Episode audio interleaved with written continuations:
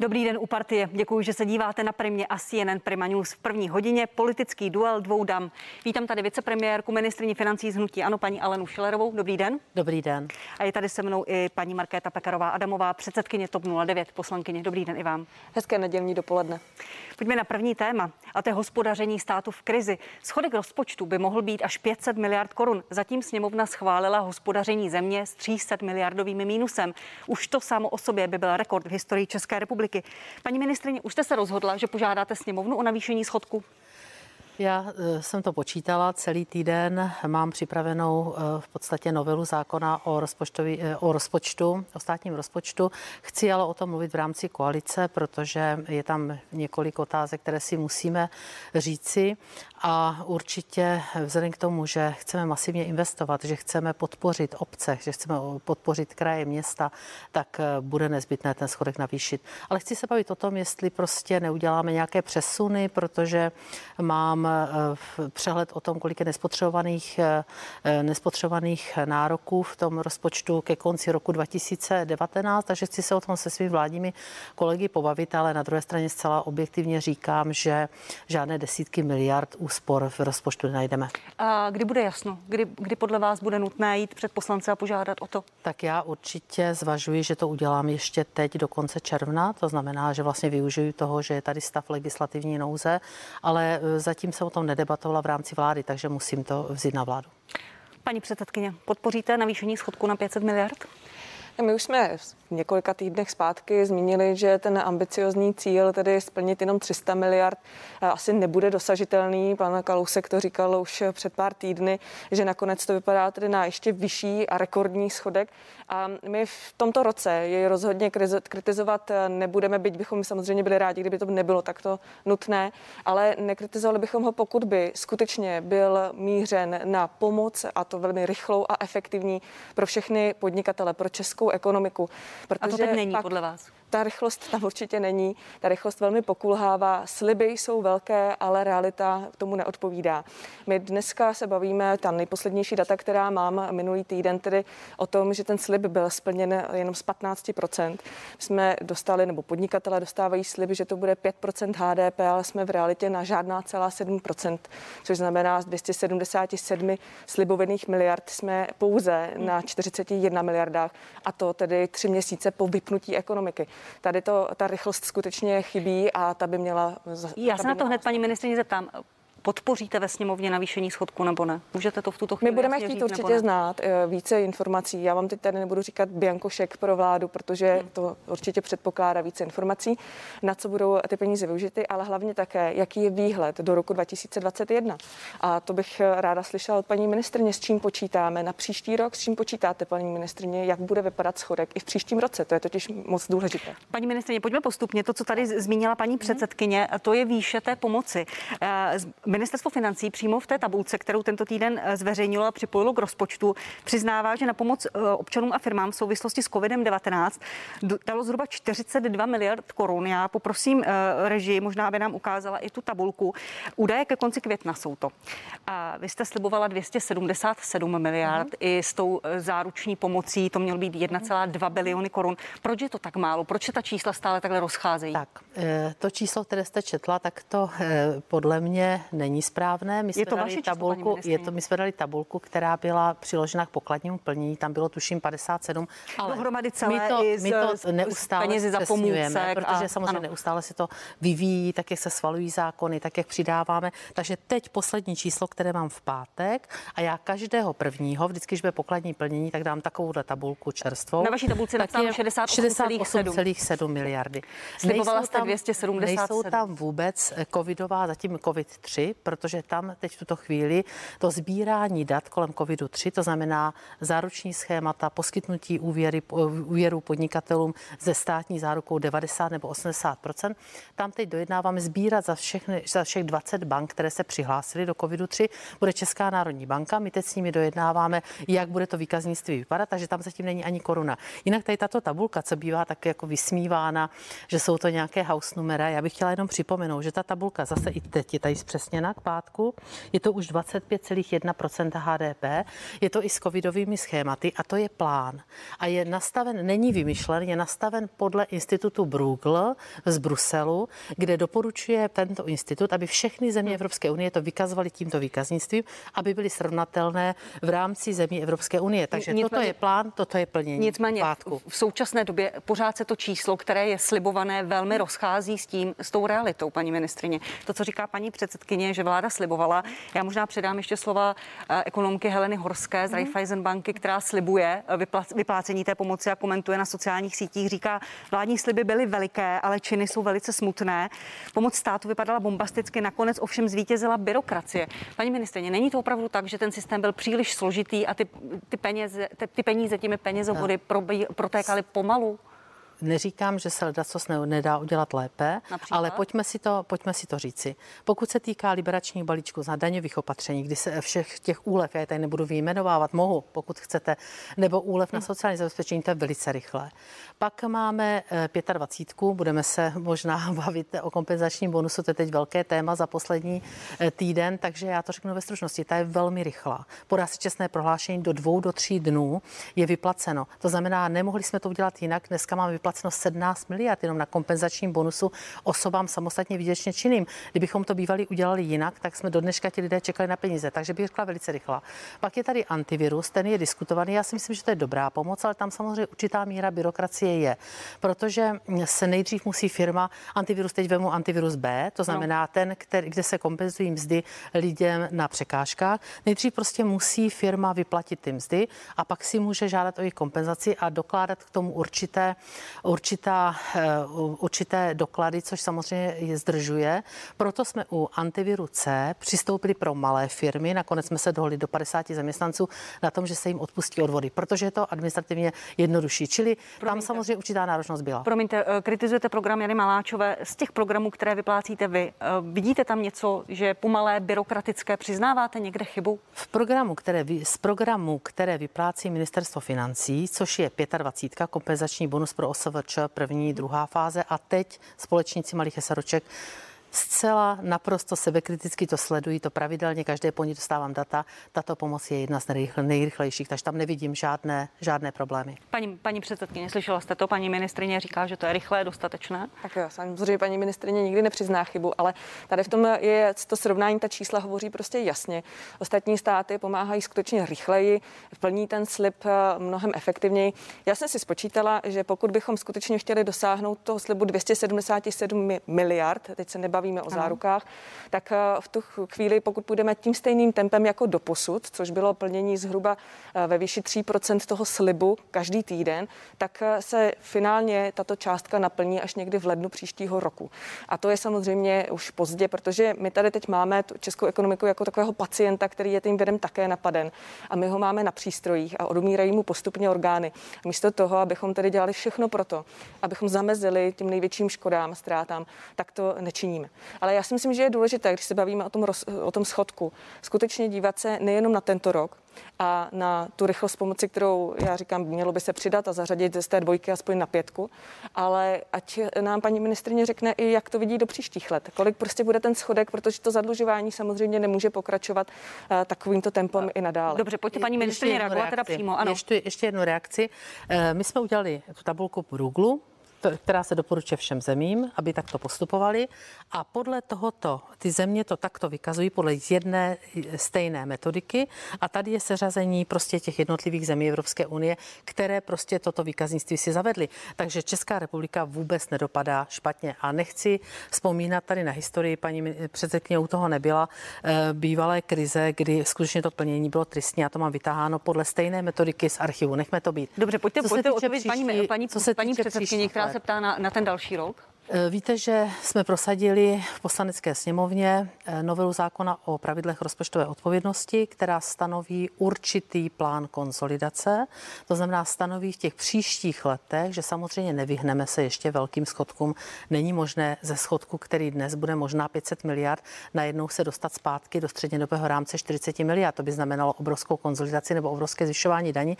To paní předsedkyně velmi dobře ví. Takže my samozřejmě budeme ještě mít určitě velký schodek. Teď já vám neřeknu, jak velký, protože rozpočet je posunutý celý harmonogram o měsíc, takže na tom začneme pracovat o prázdninách. Já mám jasné priority do toho rozpočtu, které jsou dány a budeme postupně konzolidovat a tu konzolidaci jsme si naplánovali na sedm let.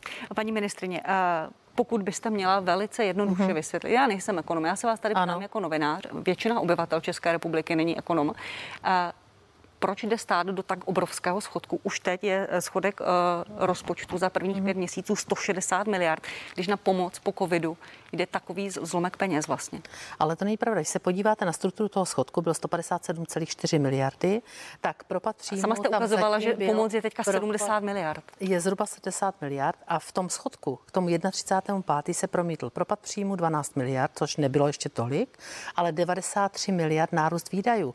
57 celých něco tam dělal už právě covidová opatření, pak tam byl nárůst sociálních dávek, byl tam nárůst důchodu, byl tam nárůst platu učitelů, byl tam nárůst ale i kapitálových výdajů asi 17,1 miliardy, že to všechno se na tom promítlo. Čili ten propad příjmu ještě nebyl tak velký, ale byl tam extrémní nárůst výdajů. Proto se projevil takovýto schodek.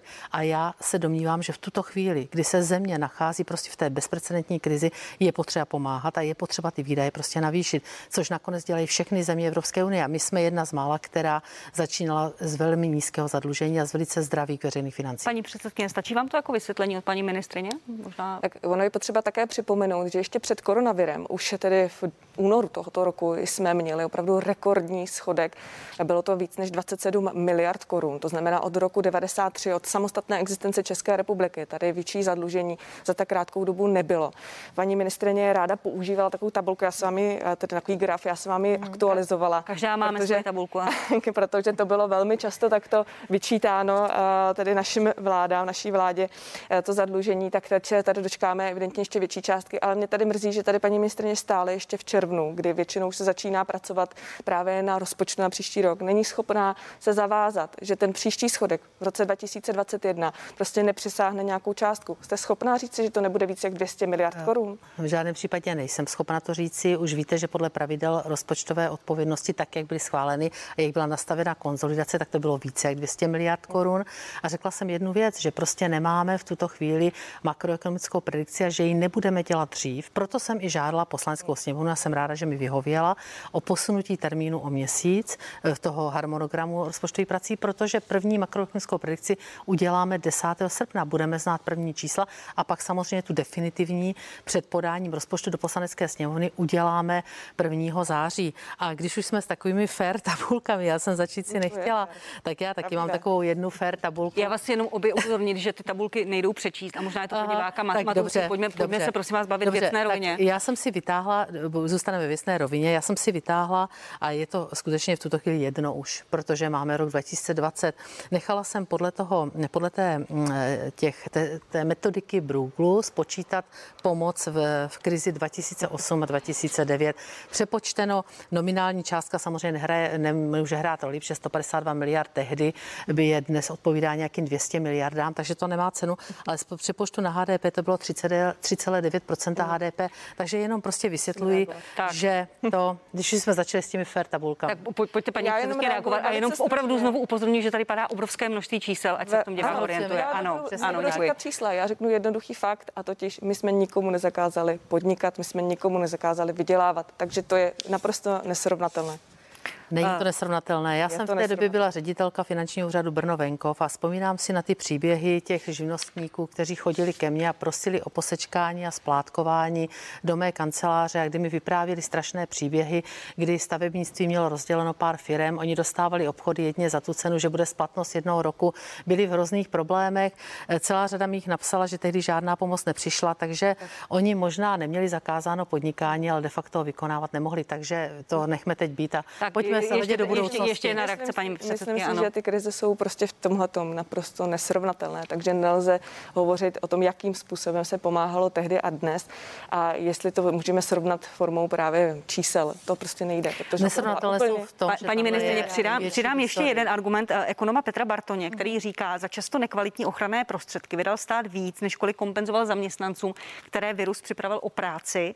Pokud takto utratíme těch 500 miliard schodku, bude to problém pro celou generaci. Hmm.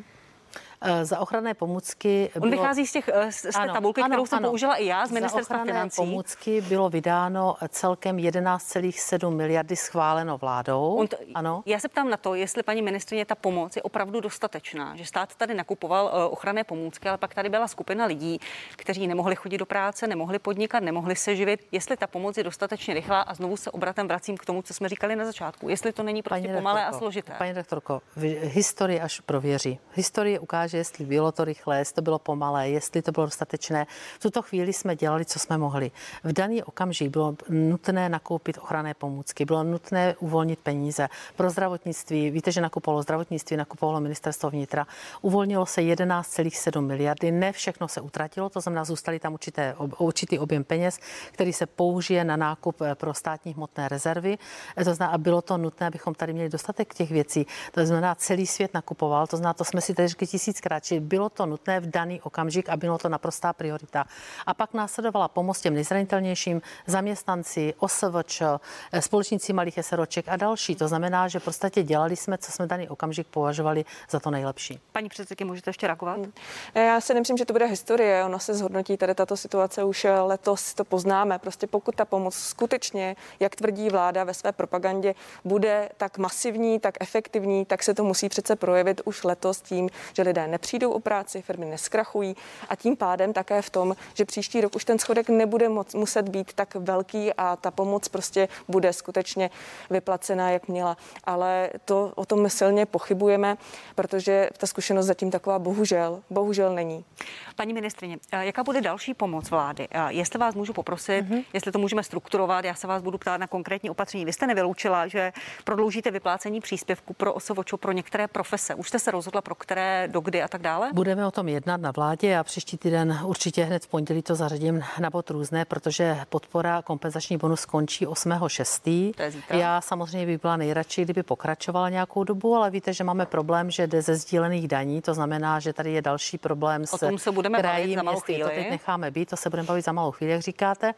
Eh, takže já budu navrhovat minimálně, jsou tady určité skupiny, které dál efektivně nemohou podnikat. Dostala jsem otevřený dopis průvodců, kteří tvrdí dál, prostě nemáme koho, můžeme podnikat, ale koho máme provádět. Takže budeme se o tom bavit a pokud se domluvíme, že kompenzační bonus takto plošně pokračovat nebude, tak si musíme říct, že musíme určitě vypsat nějaký dotační program pro tyto skupiny OSVČ, které efektivně podnikat nemohou. Paní předsedkyně, to vám dává smysl, bude to mít vaši podporu?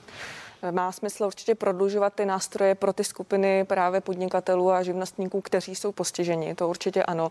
Ale my jsme nabízeli nebo říkali vládě, jakým způsobem se má pomoci zejména těm, kteří mají fixní náklady. Chtěli jsme, aby začal fungovat eh, tady náhrada fixních nákladů aspoň na nájemné. To bylo velmi důležité. Vláda s tím přišla nakonec v plně jiné podobě, než bychom se představovali, ale ty nástroje vždycky reagují na ty naše návrhy strašně pomaly. To znamená, my s něčím přijdeme a za měsíc, možná za dva eh, se teprve dostanou eh, do života, ale ti lidé potřebují skutečně pomoc rychle hned. Já vím, že to je jako kolovrátek, opakujeme neustále dokola, ale ono to skutečně dneska je zejména o té rychlosti. Pak je to tady samozřejmě o tom, že jestliže vláda eh, se rozhodla ty peníze brát obcím a krajům a tím pádem ty nebudou moci investovat, eh, tak eh, v takovém případě je to vlastně takový danajský dar, protože kdo jiný dělá ty zakázky právě pro obce než živnostníci, než OSVČ. Slíbila jsem, že se, k tomu tématu do, že se k tomu tématu dostaneme. Paní ministrině, co, co program Antivirus, ten je nastavený do konce srpna, mm-hmm. měl by se prodloužit, jak navrhuje paní Maláčová, přetavit se v jakýsi kurzarbeitový program natrvalo? Bude to, bude Budeme to o tom debatovat, tak teď jsme domluveni, že je prodloužen do jak antivirus B, tak antivirus C je do konce srpna. Ten C samozřejmě jsou tři měsíce, takže to možná vychází o něco déle. Antivirus budeme jednat, pokud jsem zaznamenala v pondělí o prodloužení antiviru A, což jsou vlastně, uh, což jsou vlastně ti na... Ty, co jsou v eh, karanténě. Ano, ano, přesně tak, co jsou na karanténách.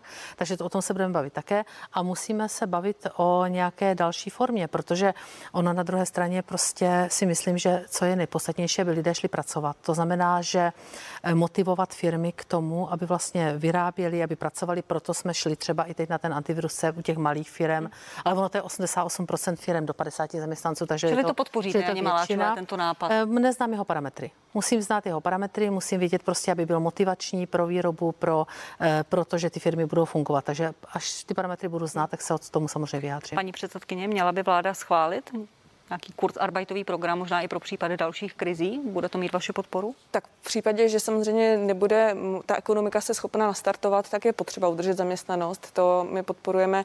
A na to přesně, když tady máme mít schodek až 500 miliard korun, tak ty peníze musí jít. My jsme navrhovali v případě tedy toho C, antiviru C, aby byl rozšířen ještě na větší počet zaměstnanců, nejenom tedy do 50, aby eh, tam nebylo to hluché místo, kdy středně velké firmy, které se snaží vyrábět, mít zaměstnance tedy eh, ne na překážkách doma, ale opravdu v práci, tak eh, aby také měli šanci na nějakou podporu, protože ty z toho teď vypadávají. Bohužel tedy sněmovna vládní strany tady ten náš návrh odmítly, byť si myslím, že byl velmi spravedlivě a i vůči ekonomice a vůči veřejným financím dobře napsán, protože zase naopak tu pomoc nedával plošně úplně všem, tak jak ty odvody odpouští ten vládní návrh. To znamená i těm, kteří třeba tou krizí nejsou postiženi nijak a naopak na ní těží, protože takové firmy sice málo, ale také jsou. A my jsme raději chtěli, aby museli prokázat, že jsou postiženi, že mají opravdu velký propad hmm. tržeb a pak by měli nárok i na větší počet zaměstnanců, takže i větší firmy. Se nadechuju. Uh, můžete reagovat, pak přijde moje další otázka, která se také týká Jany Maláčové a nezaměstnanosti. Uh, dobře, tak já můžu na to rychle zareagovat. Tak opozice vždycky dává návrhy, když mi 500, tak oni 700, když mi 50 zaměstnanců, tak oni 100 a tak dále. To jsem teď přehnala, možná jste nedávali 100, abych to nepřáněla. Ale některé, ně, ale, mít ale fér, některé návrhy, ale které opozice určitě, navrhovala, pak vláda určitě, později schválila, například zvýšení ošetřovné na 80%. Si, že něco, že ukradla a přetavila do svých návrhů. Je mi to připadá jako hloupé. Já si myslím, že jsme tady všichni eh, od toho, abychom pomohli této zemi. To znamená, pokud je něco zajímavého, tak určitě se tím zaobíráme, ale něco jiného je prostě říct, udějte to takto, něco jiného skutečně to připravit se všemi podklady. Ono se nedá říct, aby prokázali, aby prokázali, že jsou poškození koronavirem. My jsme to xkrát řešili. Je to velice složité, protože řeknete, kde je to kritérium, propad příjmu, ztráty, propad v DPH, pak se vám někdo ozve a řekne ta firma, no ale já jsem v té době měl prostě překážky a tak dále. Čili není to tak jednoduché, je to takové vždycky plácnutí trochu do vody a když to máte realizovat, tak samozřejmě těch problémů je tam hodně, ale my se pořád bavíme o OSVČ a o antiviru. My jsme provedli celou řadu dalších opatření, která tady prostě nebyla jmenována. Já třeba mám teď čerstvá čísla z moratoria, to znamená, kde asi už je zhruba, teď, teď jsem to někde tady založila, zhruba nějakých 120 miliard, prostě kde už lidé požádali prostě o moratorium, či to, to je taky likvidita, která zůstává v těch, v těch eh, rukou těch eh, občanů, podnikatelů a tak dále. Takže je tam celá řada opatření, nájemné tady bylo zmíněno, která si myslím, že mají složitou. A těch 500 miliard to není proto, aby eh, to vláda utratila za nějaké nesmysly, ale prostě to budou všechno ty peníze, které půjdou do té ekonomiky. Je to velice důležité. Paní ministrině, zvýšení podpory v nezaměstnanosti. Mm-hmm. Jana Maláčová navrhuje o 500 korun na den. Zvýšíte to? Já zatím tomu nejsem nakloněna, já jsem eh, připravena samozřejmě eh, počkat si na čísla, jak nám nezaměstnanost kles, eh, jak nám stoupá, zatím je to zhruba, zhruba nějakých 3,6 za Ale dá se očekávat, že, že ty další měsíce dá se budou očekávat, vidíme, já si myslím, že my bychom měli motivovat lidi především, aby šli pracovat. Pořád máme větší množství, pořád ještě máme víc volných míst, než máme nezaměstnaných, takže pořád ještě tady se ten, ten zlom nenastal. Takže já si myslím, že my bychom měli, proč má problém minister zemědělství sehnat lidi do zemědělství, prostě musí sem vozit Ukrajince a tak dále, prostě nemůže sehnat a my budeme zvedat podporu nezaměstnanosti. Čili mě to zatím smysl nedává, ale samozřejmě já jsem vždycky připravena se o čem bavit. To, co říká Jana Maláčová, že pokud masově poroste nezaměstnanost, tak musíte tu podporu zvednout, protože lidé, kteří celý život pracovali, nemohou skončit s podporou 8500 korun. Není to platný argument? Pokud masově poroste, zatím ta čísla tomu nenapovídají, tak to samozřejmě platný argument je, ale já si myslím, že především bychom teď bylo třeba zhodnocení, eh, velice o tom mluvil pan premiér a byl dost rozčílen jak se vytváří ten fond v rámci Evropské unie vedle víceletého finančního rámce, tak tam jedno z kritérií je nezaměstnanost. A my tam máme 1,1%. Přitom teď máme čísla za to čtvrtletí asi 3,3, pokud se nemýlím, a 3,6 za květen. A tak jsme zjišťovali, jak je to možné. A ta čísla, která byla nastavena Evropskou komisí, tak ona nehodnotí eh, fyzickou nezaměstnanost, ale hodnotí nezaměstnatelnost. To znamená, říká, vy má máte 1,1, což je číslo, počet lidí, kteří jsou nezaměstnatelní, kteří prostě nikoliv nezaměstnaní, kteří nikdy pracovat nebudou třeba ze zdravotních důvodů, ať neříkám, že nechtějí. To znamená, že prostě to jsou, je to dáno tím, že my jsme se vždycky o tu zaměstnanost starali, že tady prostě ta zaměstnanost prostě byla, na, byla velice nízká, byla nejnižší v Evropské unii, teď na to doplácíme. Teď je to jedno z kritérií, které bychom měli doplatit. Takže já v tuto chvíli mi to smysl nedává. Paní předsedkyně, vám ano nebo ne? Já musím reagovat ještě nejdříve na ten antivirus C, což je to odpouštění odvodu, že nelze stanovit kritérium. Samozřejmě, že lze. Například propad tržeb, to jsme navrhovali my o 30% oproti stejnému období v minulém roce. To je jednoznačný, průkazný a velmi snadno dokladovatelný, eh, tedy dokladovatelný fakt, který se dá zhodnotit. Takže to není tak, jak tady paní ministrině tvrdí, že všechno je pak složitější a složité až příliš. Ale to je k antiviru C. Zásadní je samozřejmě, aby ti lidé o tu práci vůbec nepřišli. To znamená, aby se ta nezaměstnanost skutečně nezvyšovala. Proto má ta realita těch slibů být opravdu um, naplňována, nikoliv jenom zůstávat na papíře. Proto je důležité, aby eh, fungovaly jednotlivé kurzarbeitové části toho antiviru a mohly se i třeba případně prodloužit, aby tady prostě došlo k tomu nastartování té ekonomiky a nikoli k tomu, abychom měli armádu nezaměstnaných. Takže já eh, také souhlasím s tím, že je lepší lidi motivovat k tomu, aby eh, co nejdříve tu práci zase třeba získali, pokud eh, možno, ale k tomu potřebujeme zachránit ty firmy. Ještě jedna, jedna, jedna konkrétní otázka na pomoc. Kdy vláda rozhodne o pomoci Smartwings? Dnes se o tom vedla debata ve vládě, něco navrhoval Karel Havíček, něco změnilo vaši podporu, Jan Hamáček to potom odmítl, že by stát odkoupil 100% podíl. Vedení firmy se teď vyjádřilo, že by chtělo záruku od státu za úvěry 900 milionů korun. Bude o tom vláda jednat a má to vaši podporu? Uh. Tak státní záruka nemá, rozhodně nemá moji podporu a tak, jak já zatím sleduji ten vývoj, tak si myslím, že to není vůbec na pořadu dne ta podpora Smartwings jako taková, protože v tuto chvíli e, jsou tam akcionáři. Akcionáři primárně se včera, pokud jsem to četla před včerejškem, se vyjádřili e, k podpoře společnosti, takže ze státní zárukou určitě ne. To by se muselo jít do parlamentu s tou státní zárukou. Těžko asi obhajitelná státní záruka jedné firmě tohoto typu. Eh, to byla věc, kterou já jsem nikdy nepodporovala od samého začátku a v tuto chvíli je to primárně v gesci MPO, to znamená pana vicepremiéra Havlička, ale nezaznamenala jsem, že by nějaká konkrétní podpora, že by o ní bylo jednáno, byla na stole. Čili váš postoj je takový, že stát by Smartwings vůbec pomáhat neměl? V tuto chvíli můj postoj je takový, že rozhodně nesouhlasím se státní zárukou a v tuto chvíli ani nevidím žádný konkrétní způsob, jak to řešit. Paní předsedkyně, měl by stát nějak pomoci Smartwings? Já pevně doufám, že skutečně dojde na ta slova, která tady teď zazněly od paní eh, ministrině a že eh, Smartwings nedostane žádnou eh, mimořádnou podporu. I on má možnost si žádat o ty nástroje, jako je antivirus, tak nevidím důvodu, proč by měla tato firma, která není nějaké strategické strategické hodnoty nebo strategického významu pro Českou republiku, eh, tak by měla získávat nějakou nadstandardní pomoc oproti ostatním firmám. Prostě je potřeba, aby se zapojili akcionáři. Z velké části je to firma vlastněná čínskými, eh, čínskou firmou. Eh, myslím, že stát už pomohl po prolobování panem Tvrdíkem tím, že všechny repatriační lety podle mých informací Smartwings se realizoval v době, tedy, kdy se eh, konaly na ministerstvu eh, zahraničních věcí. Takže já si nemyslím, že bychom měli skutečně této firmě věnovat takovou eh, pozornost Není to a téma. pomoci. Dobře, pojďme na další téma, kterou jste tady, paní ministrině, trochu načala.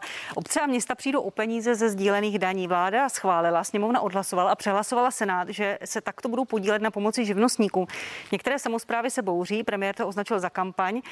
Je to kampaň i podle vás, paní, premiér, paní vicepremiérko? Tak eh, já bych to nenazvala. Nebo je, je to problém, nebo je to kampaň? Co to je? Eh, kampaní bych to nenazvala. Mě to spíš velmi mrzí a mrzí mě to, že v této době místo, abychom si sedli k jednacímu stolu, tak eh, se tady vytváří prostě eh, jakási hráz mezi vládou a mezi starosty. Přitom já jsem s celou řadou starostů ve spojení, píší, volají, vysvětlujeme si to. Já jsem to už říkala xkrát. Kompenzační bonus, pokud měl zafungovat a řekla jsem to už tady dnes, tak to jenom zopakuji, měl zafungovat rychle. A i opozice několikrát řekla prostě eh, na mikrofon, že to je jedna z pomocí, která funguje velmi rychle, eh, tak eh, prostě to nešlo jinak udělat. My nemáme žádný, my jsme hledali na samém začátku orgán státní zprávy, který by vyplácel dotace v takhle masivním měřítku. MPO už to odmítlo, protože živnostenské úřady byly zavalené ošetřovným. Ministerstvo pro místní rozvoj kapacity na to také nemělo, tam jsme zvažovali ta SROčka, že by vzali. Takže v podstatě jediná, jediný orgán státní zprávy, který to byl schopen takhle zvládnout, byla, byla finanční zpráva. A pokud to dělá finanční zpráva, nemůže vyplácet dotace.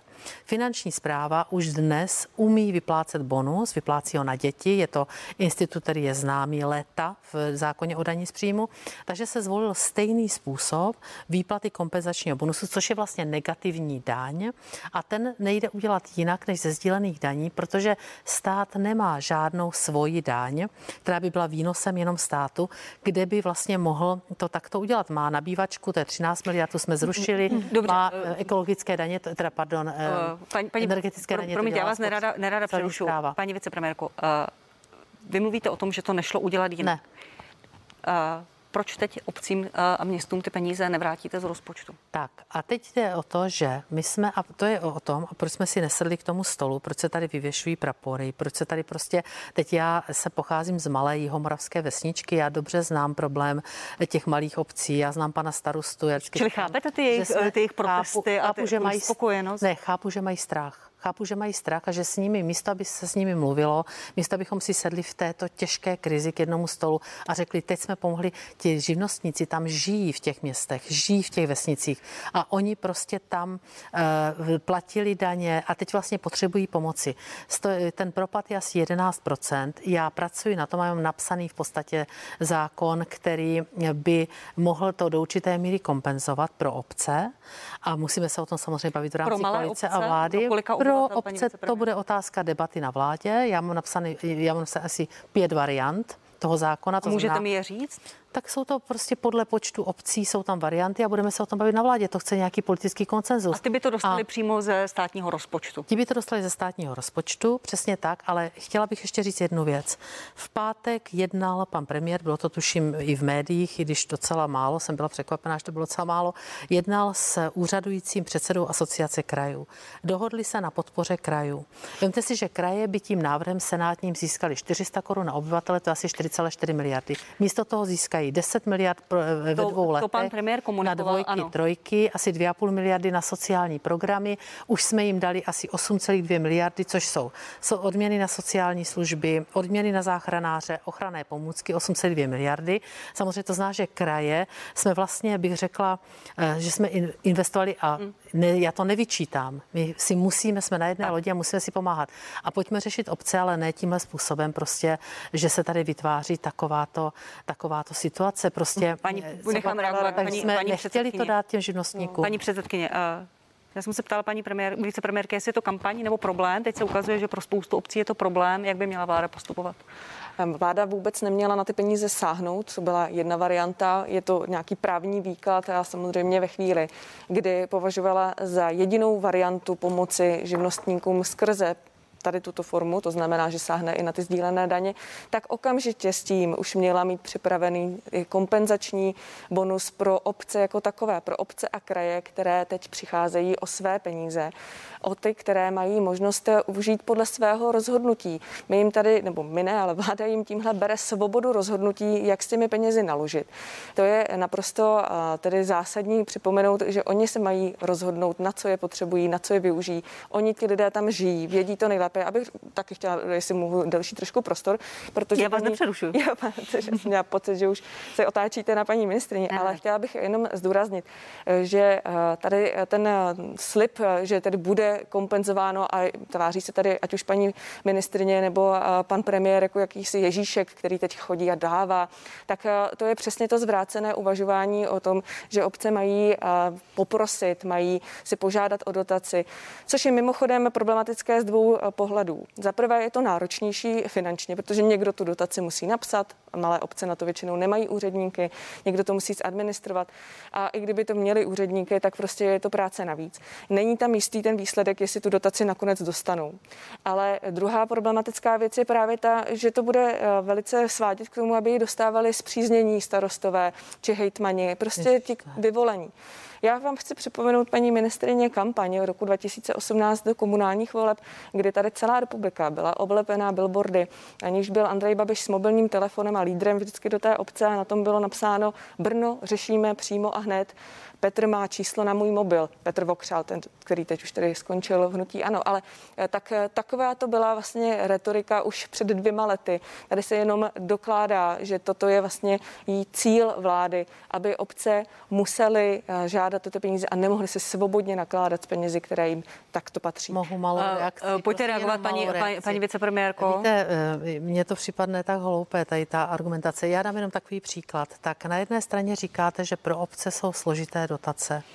Přitom celá řada malých obcí, třeba i té, tam té malé vesničky, ze které já pocházím, eh, prostě bez těch dotací nemůže fungovat. Když ta obec má pár obyvatel, tak co jí pomůže, tak ty příjmy jsou tak malé, že stejně bez té dotace nemůže fungovat. Ale říkáte, že to pro ně složité. A na druhé straně byste klidně vehnali asi 600 tisíc živnostníků do toho, aby se žádali o dotaci kvůli 44 500, pokud žádali za celé období. To mi nedává smysl. Takže já vám říkám, že finanční zpráva, jestli to mohu dopovědět, paní předsedkyně, finanční zpráva nemůže vyplácet dotace z povahy věci, ani bych nedopustila, aby se měnil kompetenční zákon. Ona je kontroluje, nemůže je vyplácet, takže nešlo to jinak udělat. Proto to bylo takhle rychle. Takže vy byste je nutili, ještě teď by neměli ani korunu a, a teď byste dělali opravdu kampaň. Už vás slyším, jak byste stáli, říkali, naši živnostníci nemají peníze, oni na ně čekají. Ta kampaň by byla v létě, by je ještě neměli, kdyby to měl vyplácet nějaký prostě, eh, já nevím, úřad, který má 100 lidí na to a formou dotací a oni si žádali a dokládali a tak dále. Takže potom by byla teprve kampaň. Takže tak, já si poprosím. osobně myslím, že Nik... toto jsme zvolili to nejlepší, co jsme mohli a ta historie to nikdy, ukáže. Nikdy jsme neřekli, že by měli živnostníci a podnikatele přejít o tu možnost mít eh, tady kompenzován ten výpadek, eh, který teď měli a že by to mělo jít formou jakékoliv dotace. To jsme nikdy neřekli a tohle to je jenom Takže manipulace, říct, manipulace ze strany paní Takže jak to mělo být? Dejte tady příklad. Já vám dám příklad. Když ano. jste to potřebovali udělat tímto způsobem, tak ruku v ruce ruce s tím kompenzačním bonusem pro živnostníky a SROčka měla být okamžitě předložena i e, novela nebo zákon o kompenzaci obcím a měli by na hlavu to, o co přicházejí, dostat prostě podle počtu obyvatel a nikoliv e, tak nějaký vymýšlení dalších dotačních titulů, e, vymýšlení toho, jestli to bude účelově vázené na školku nebo jestli to bude třeba na opravu chodníků ti starostové, ti hejtmani, ti se teď budou spovídat svým občanům, že nebylo, mož, nebylo možné opravit ten chodník právě v ulici, nebo nebylo možná prostě zlepšit kanalizaci a další věci.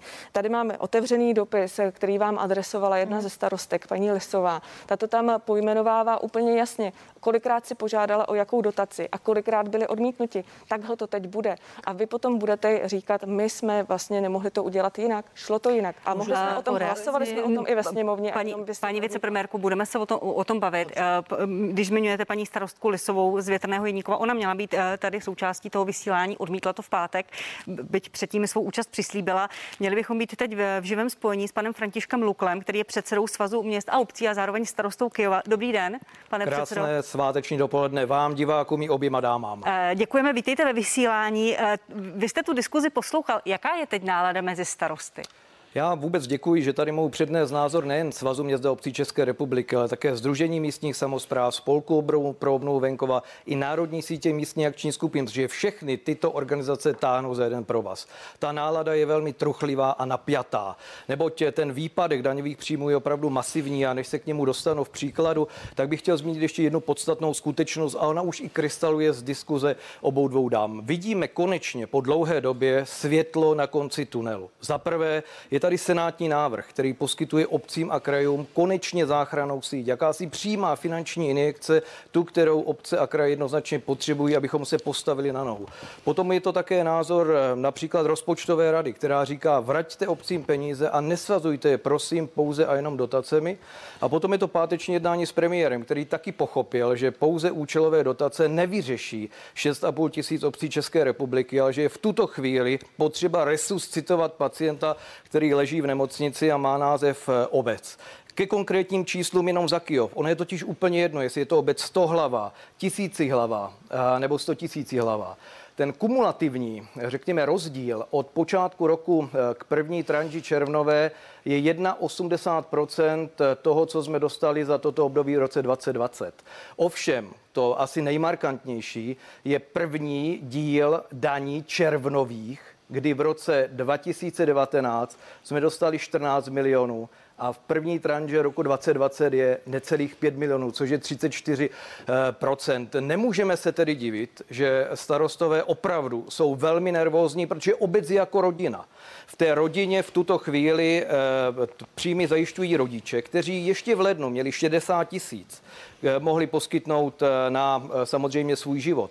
V dubnu už to bylo 50, v květnu 40 a v tuto chvíli jsou na nějakých 20 tisících a proto říkáme, potřebujeme přímou finanční injekci a budeme samozřejmě rádi i za to dotace, ale ty jsou třešinkou na dortu. Co je ještě podstatné, a taky to u vás padlo, eh, je tady 6350 obcí připravených pomoci nejenom lokální ekonomice, ale i živnostníkům v dlouhém eh, horizontu časovém. Ale proto, abychom jim mohli pomoci, potřebujeme stát na nohy a potom můžeme naše projekty i prostřednictvím například dotací takto realizovat. Paní vicepremiérko, pojďte reagovat na, pana, na, na slova pana Lukla. Tak dobrý den, pane předsedo, zdravím vás. Já jsem ráda, že to vidíte tak, že jsme rodina, protože rodina, když eh, funguje, tak eh, spolu komunikuje, to znamená, eh, nevyvěšuje černé prapory a nepíše otevřené dopisy, ale sedne si k jednomu stolu a řeší společné problémy, což je to, co bych vám vyčítala, protože když už se podíváme na ten Kijov, já jsem si to taky vzala, já samozřejmě nevím, jaké tam máte, jaké tam máte čísla, protože nevím, jestli tam máte už daň z nemovitých věcí, protože ta byla odeslána asi 2,5 miliardy obcím, odešla asi 5. 6. a teď v pondělí jde z další tranže takže nevím, jestli ji tam už máte. Ale konkrétně pro Kijov, ten propad eh, kompenz, daný kompenzačním bonusem, a já nechci to tady vyčítat, já vám chci říct, že skutečně jako rodina hledáme řešení, eh, tak pro Kijov je dopad kompenzačního bonusu a my jsme to skutečně na tom samém začátku nebyli schopni vyčíslit, že nemohli jsme tušit, kolik těch subjektů a kolik těch živnostníků eh, v té tíživé situaci se přihlásí do kompenzačního bonusu. Tak vidí, pro Kijov je asi 4,3%, což je zhruba 9 milionů. A když vemu ten nárůst eh, Kijova, eh, kde stouply mezi rokem 13 a 19 příjmy o 36,2%, městu zůstává po všech těchto odečtech na účtu asi 43,8 milionů. To nechci vyčítat, vím, že tam děláte bazén, že tam prostě máte pro, pro prostě velké plány, to nechme teď být. Pro, promiňte, paní vicepremiérko, Ale... pojďme, pojďme k tomu, co říkal pan Luka. On mluví za, za svaz měst a obcí i za další združení, tak. nejenom za Kyjov. Eh, on, on říkal, eh, potřebujeme eh, finanční injekci, a potom dotace Budu jsou reagovat. až třešnička na dortu. Budu, na to prosím reagujte, ano. Já nepodporuji senátní návrh, protože on vlastně hovoří o částce, která má jít jak městům, krajům, městům, obcím, tak krajům. Kraje byly řešeny s úřadujícím předsedou asociace krají a premiérem v, eh, v pátek. Oni se dohodli na podpoře ze strany vlády, která je mnohonásobně vyšší, než by udělala ty čtyřistovky, které by kraje získaly. A budeme se bavit o obcích. Já jsem ráda, že jste to tady zmínil. Jednání, pokud vím, tak by mělo být mezi námi třemi v úterý. Měli bychom se bavit o té konkrétní podpoře, o té konkrétní kompenzaci. My jsme to nebyli a schopni ani dřív udělat, protože v podstatě jsme ta přesná čísla neznali. Teď známe čísla za eh, první a druhou fázi kompenzačního bonusu. Ještě nabíhají SROčka, ale tam už je teď vidět podle těch eh, prvních čísel, že to nebude až takový velký zásah. Takže my, já mám nachystaný ten zákon, bude to vládní zákon z dílny ministerstva financí. Eh, jsou, mám různé varianty, které si samozřejmě musíme nejdřív říct s premiérem v rámci vlády a samozřejmě s vámi, ale přesto všechno trvám na tom, že dotace jsou důležité a celá řada malých obcí, a vy to dobře víte, bez dotací prostě nemůže fungovat. A to jsou dotace, které neza, teď, o kterých my mluvíme, to nejsou ty, které teprve budou vypsány a výzvy. Já sama dávám na vládu za 3,1 miliardy školy, školky hodnocené, eh, prostě už vybrané, eh, jenom eh, z nedostatku peněz nebyly realizované, protože v rozpočtu bylo asi 300 milionů. Dávám to v pondělí na vládu. Jsou to napříč obce Středočeského kraje, Jihomoravského kraje, Olomouckého kraje. V podstatě není kraj, kde by nebyla nějaká obec, která splnila podmínky, takže rozhodně, a to vy jste neřekl, to tady reagujete ta paní předsedkyně, rozhodně vždycky jsou to přesné podmínky, výběrová komise a ne jestli někomu pomůžeme nebo nemůžeme. Tak. To by mělo trestně právní důsledky. A další pa, věc, stejný paní program má paní ministrině Dostálova 3,7 a stejný má pan minister Brabec za 2 miliardy. Paní ministrině, ještě otázka na pana, na pana předsedu Lukla. Pokud, pane předsedo, ne, vláda nesplní tu vaši představu, jaké budou vaši další kroky?